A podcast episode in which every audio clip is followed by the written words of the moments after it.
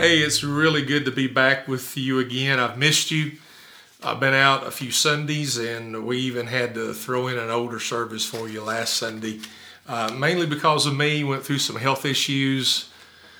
I'm back, and I'm grateful to be back, and I just want to thank you for your prayers concerning my health. I'm balancing everything back out again, and so I look to be back and be doing well. Also want to thank Logan. And I want to thank Robert, and I want to thank Tyra behind me on my right, Tucker, for everybody just being so flexible during that time. Logan and Robert were preaching in my absence, and I'm grateful for that. I want you to find the scripture, Philippians 3:14. Either find it in a Bible that you have, or find it on a device that you may be using, or just jot it down for later reference, but Philippians 3:14, I want to read it to you. I pursue as my goal the prize promised by God's heavenly call in Christ Jesus. Let's pray together. Father, I pray that you be with me. Help me to be a plain preacher today, so plain that a child would understand me. Help me to be in tune to your Holy Spirit. Any word of knowledge you give to me to speak to our people. Lord, if you prompted me with it, I do want to be obedient to speak to it. And you will remind me out of everybody that's in person or that's listening or watching, Lord, that I'm the one under a greater judgment because I'm a teacher of your word and I accept my place in rightly dividing it. It's in the name of Jesus I pray, his name that I preach. Amen. I wrote this sermon as a challenge a number of weeks ago, as a challenge for just daily life in 2021, the year that's before us. And it's intended to bring endurance and focus to you. So you're going to be seeing this on Facebook Live. If you're watching it Facebook Live, you're watching today on Sunday. And then you may listen to it or watch it any other time through our podcast. Availability, but we're actually videoing it on Thursday, and that is January the 7th. That's our video day, is usually Thursday. So I'm doing the sermon video, even though you're watching it at another time, on Thursday after the incident that happened at the Capitol yesterday afternoon and night. I was out of town. I was listening to the radio, and I heard what was going on. Able to keep up with it on the radio, calling Julie back and forth to see what she's picking up. And so this sermon was really intended to look at the year that is before us, but it's also going to fit what initially has happened even yesterday and the recent occurrence of yesterday. Some of us are going to say that 2020 was the worst year of our life. There's no doubt it's been extremely difficult on people, not only here, but throughout the world. But I got to tell you, the worst 2 years of my life were 2016 and 2017. As far as I'm concerned, I'm talking about me personally. I'm not talking about you. 2020 doesn't match the tough years of 2016 and 17. As far as our family, those were some of the toughest years. Tough times, suffering, difficulties, loss in any year are difficult. 2020 was difficult, but not as difficult as some other times. Why did I say it that way? Because I want our ministry here to be encouraging to you, enlightening to you. I want it to challenge you, but there's always this call of focus. And that's what's going to happen today. There's going to be a challenge and a focus. Philippians 3:14, I just read to you, said, I pursue as my goal the prize promised by God's heavenly call in Christ Jesus. Other versions don't use the phrase I pursue. It uses the phrase I press, like the ESV. It says, I press on toward the goal for the prize of the upward call of God in Christ Jesus. When he's using the phrase, Paul is writing this here, and he's using the phrase pursue or press, it is a picture of going forward, an absolute picture of going forward. He says in an earlier verse that I'm not looking back, and I'm I'm not looking, I'm forgetting those things that are behind. And forget doesn't mean you can't remember them. It means they don't raise your blood pressure anymore. It means they're really not affecting your life anymore. So he's this passage, this one verse in this beautiful, beautiful letter is a call to go forward. In all knowing, Paul is writing this as a prison epistle near death. And can you just think about this for a moment. He's near death, the possibility of near death, but he's thinking forward. Wow. I mean, that's what I can say is wow. His pursuit is still there, and his pressing forward is still there. Both of these words, pursue and press, give the picture of the interpretation of I will follow. And I'm going to follow my goal, which is the prize promised by God's heavenly call in and through Christ Jesus. So as he writes this, Paul is writing it with a racing picture in mind. It could be chariots, that the Ben-Hur race, you know, that you've seen if you've ever watched the movie Ben-Hur. It's an athletic picture. It could mean just the act of running and racing. And Paul is not foreign to using this. I run the race. I finished the course. You know, he goes on and says those things. But it is the picture I want you to get of pressing forward, of striving to move forward. The discipline of an athlete, whether you're driving a chariot with horses in a race or if you're running a race, the discipline is really not to look back. You know, if you look back, you'll lose a step. Anybody in track and field will be able to tell you that. You're gonna lose some pace if you're looking back. Jesus says as a kingdom principle that once you've put your hand to the plow and look back, you're not fit for the kingdom of God. So the picture that he's given here is a picture of moving forward. When it comes to the hope arrow that we have, and we have the word hope and the arrow at the end of it. It is a picture of you. The arrow means you're being sent, but it is you're being sent forward. Very strategic that we use it that way. It is I'm moving which direction? I'm moving forward. So the first part of our focus today, whether it's the events of yesterday that were unsettling for all of us, or whether it is what we're going to encounter in 2021. I know we're looking at 2021, hopefully to be a year of great relief. But who knows? I mean, we didn't know what 2020 had in store for us. Who knows what it's going to be there? But there's still this call. And this call is for every single believer that is living the kingdom life of God himself, that it is a picture of what we do, and we've got to continue to be able to move forward. He said, I press and I pursue as my goal. So what's his goal? Well, the word goal here means mark or target. And we know that athletes that are running a race have a goal.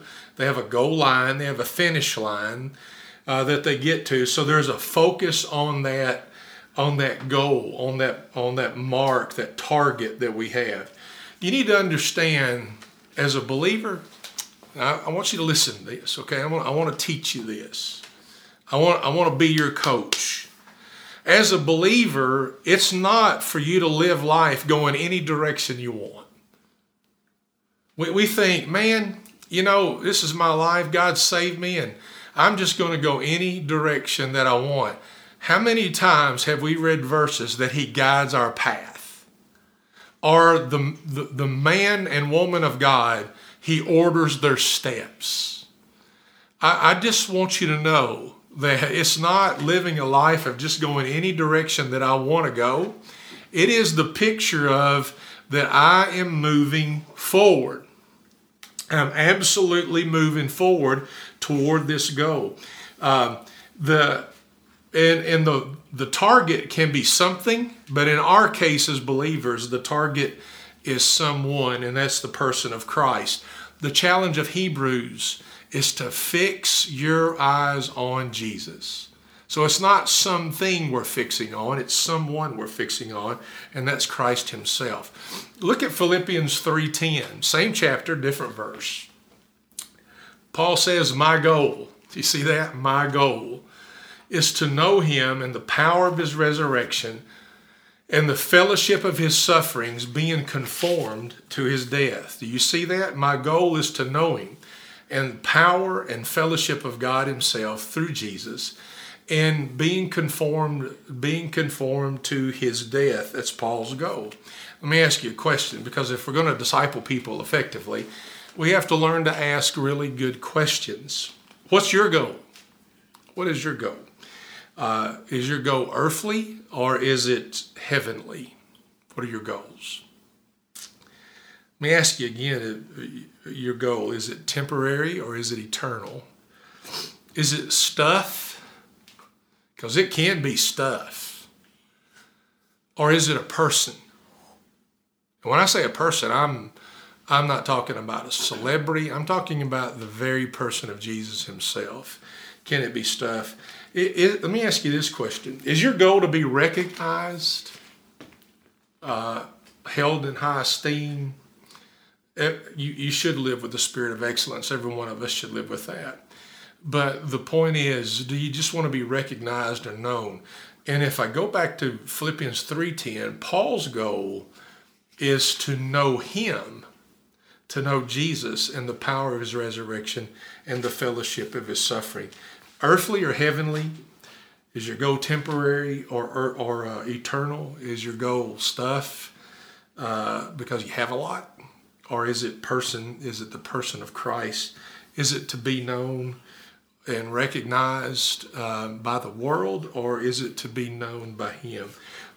If you're thinking, which I hope you are, you're going, hey preacher, is it wrong for me to make earthly goals? No, it's not. Some of you have just made New Year's resolutions, goals to lose weight. Some of you have made goals that you're going to run a 5K or a number of 5Ks. This year. Some of you will get away from all the exercise and the lack of food and the irritability that comes with both. We'll go to, you have a goal of reading so many books in a year, or you have a goal of all the things you want to volunteer for. So the goals don't always have to be around the body and exercise. No, it's not wrong for you to make those kind of goals, but here's my point.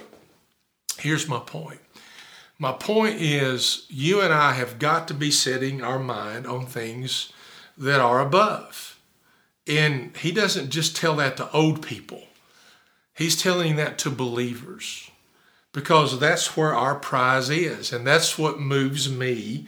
That's what moves me into our next segment of Scripture. He says, I press or pursue as my goal. And the goal meaning the mark or the target, the prize. We're going to handle the prize now. It doesn't say a whole lot about the prize here in this verse, but we're able to dissect it and figure it out. It seems to be heavenly, obviously, because of the verse. It is a prize promised by God's heavenly call. It is eternal, and we know that Paul says this all the time. Set your minds and your hearts on things that are eternal. Things that are there for you in eternity.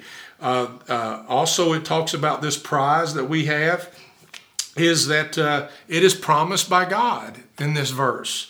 The prize that we have is promised by him, and if it's promised by him, it's going to be so. If we read Philippians 3, we're going to see that this prize has a lot to do with the resurrection and the future promise of resurrection that he's going to have in Christ. Remember, it may be easy for Paul to think about eternity right here because he's near death. And eternity can literally be that afternoon for him. And he's thinking about it, but he's telling me and you to think about it. And he says, I pursue or I press as my goal, my target, the prize. And the prize is promised by God, and it has to do with the heavenly call in and through Christ Jesus. Here's what I believe Paul is trying to say to me and you today. Listen, work hard at finishing strong, finishing well. I just turned 60. Julie, my wife, found something on Facebook one day and showed it to me. And it says, when you turn 60... talking about your body, it says your check engine light comes on more often. And I want to tell you, since I've turned 60, my check engine light has been on all the time. It's been one health escapade after another. And you would just have to hear the story to get all of it. But just trust me in that. And have I thought about eternity a little more than before? Sure. When our son-in-law Tom died, I was thinking about it. My parents passed away. My father 30 years ago. My mother 7 years ago. When it comes to that, just had a first cousin pass away. People near and dear in my life pass away. I don't think it's hard to think about things eternal. I think it's really easy. I just think we get busy, and then we get to feeling a little guilty that we are. But one day, do y'all hear me? One day, we're not going to hear the escapades happening in a Capitol building or anywhere else throughout the world again. One day, do you understand what we're going to be a part of one day? And I long for that. I long for that. But just in my little bit of health journey here lately, have I thought about eternity a little more? Sure. Have I put my papers in order a little more for Julie? Absolutely. I've done every bit of that, but I also am thinking about what God has promised. Max Anders wrote this. He said, earthly prizes don't last, but eternal prizes do. I want to say that again. Earthly prizes don't last, but eternal promises and prizes, they do. The key in Paul is that you and I finish strong. We finish well. Is sign language, is that strong? We finish strong. We finish strong. Listen, don't weaken on me out. Don't just wane away. You as a believer, don't get pastors up in there thinking about us as being different than you. Listen, you as a believer, you focus on finishing this race strong, and you finish it well, and you finish it having been found keeping the faith and pressing forward into every bit of that. This becomes a repeating theme of Paul himself. There are difficult times, but he has promised to lead us through. And not only will he lead us through, he will empower us to be able to finish well. In the meantime, focus. Press forward. Lean in. Don't be looking back. I can look back about all. I have a bunch of what ifs in my life too. So do you. But press forward, lean in. And you're going to say, well, preacher, how do I do that? I'm glad you asked that question, whoever that was, because I'm going to give you the answer. And I'm even going to stay in the book of Philippians. How about that? And give that to you. Philippians 4, chapter 4. You can read it. A lot of you should already know it. And that is that when we worry and have anxiety, it says to go off and pray. Go off and pray. On Wednesday, when I was out of town and listening to the radio and hearing all the conflict in Washington, D.C. and the Capitol and all that, obviously I was driving. So I didn't read anything on my phone. And obviously, since I was driving, I didn't respond, and I still haven't. And some of you who know me well, who be a part of our church, or you're just a part of our listening audience, you're probably going, well, I wonder why Jeff hasn't spoken on this. I'm going to tell you why I haven't. Instead of going to social media, I went to the Father. That's right. I went to the Father. That's the first place I went. Well, listen, the indicator is anxiety and worry and doubt and fear and just all that junky stuff. That's the indicator in your life. And man, when that stuff is creeping up, go to the Father. That's what you do with worry and anxiety. You go spend time with the Father. Let me tell you, Jesus did that. Jesus stayed on mission by going and leaving the masses in the groups to spend time with the Father. What he saw the Father doing, he did. What he heard the Father saying, he said. And it just goes on and on. And let me just give you a little hint. I love you deeply, but you're not Jesus. And if Jesus had to do this, then how much more do you and I have to do this? When we're going through those times of despair, whatever year is the toughest for you, whichever one it is, how do I get through this thing? How do I stay focused? How do I finish well? And that is, and other people responded on social media, and that's great. If that's what they wanted to do. I'm just telling you what I didn't do is I didn't respond on social media. What did I do? I went to the Father. I went to spend time with the Father. And then the other thing that you can do to get a grip and have a good focus is also found in chapter 4, it's verses 8 and 9.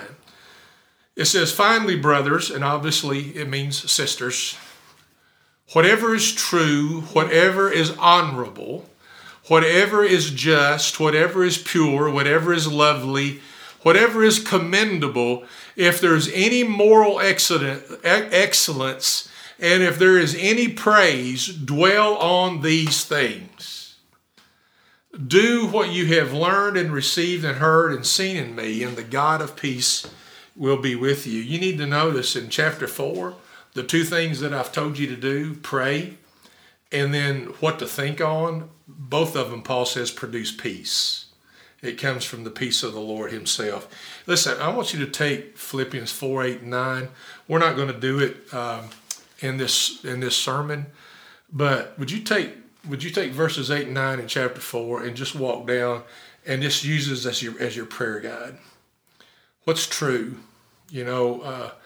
What is honorable? Think of things that are just and pure and lovely and commendable and that have moral. And think, let the Holy Spirit, show you what examples of those are, and then be able to give thanks and to be able to spend time with the Father.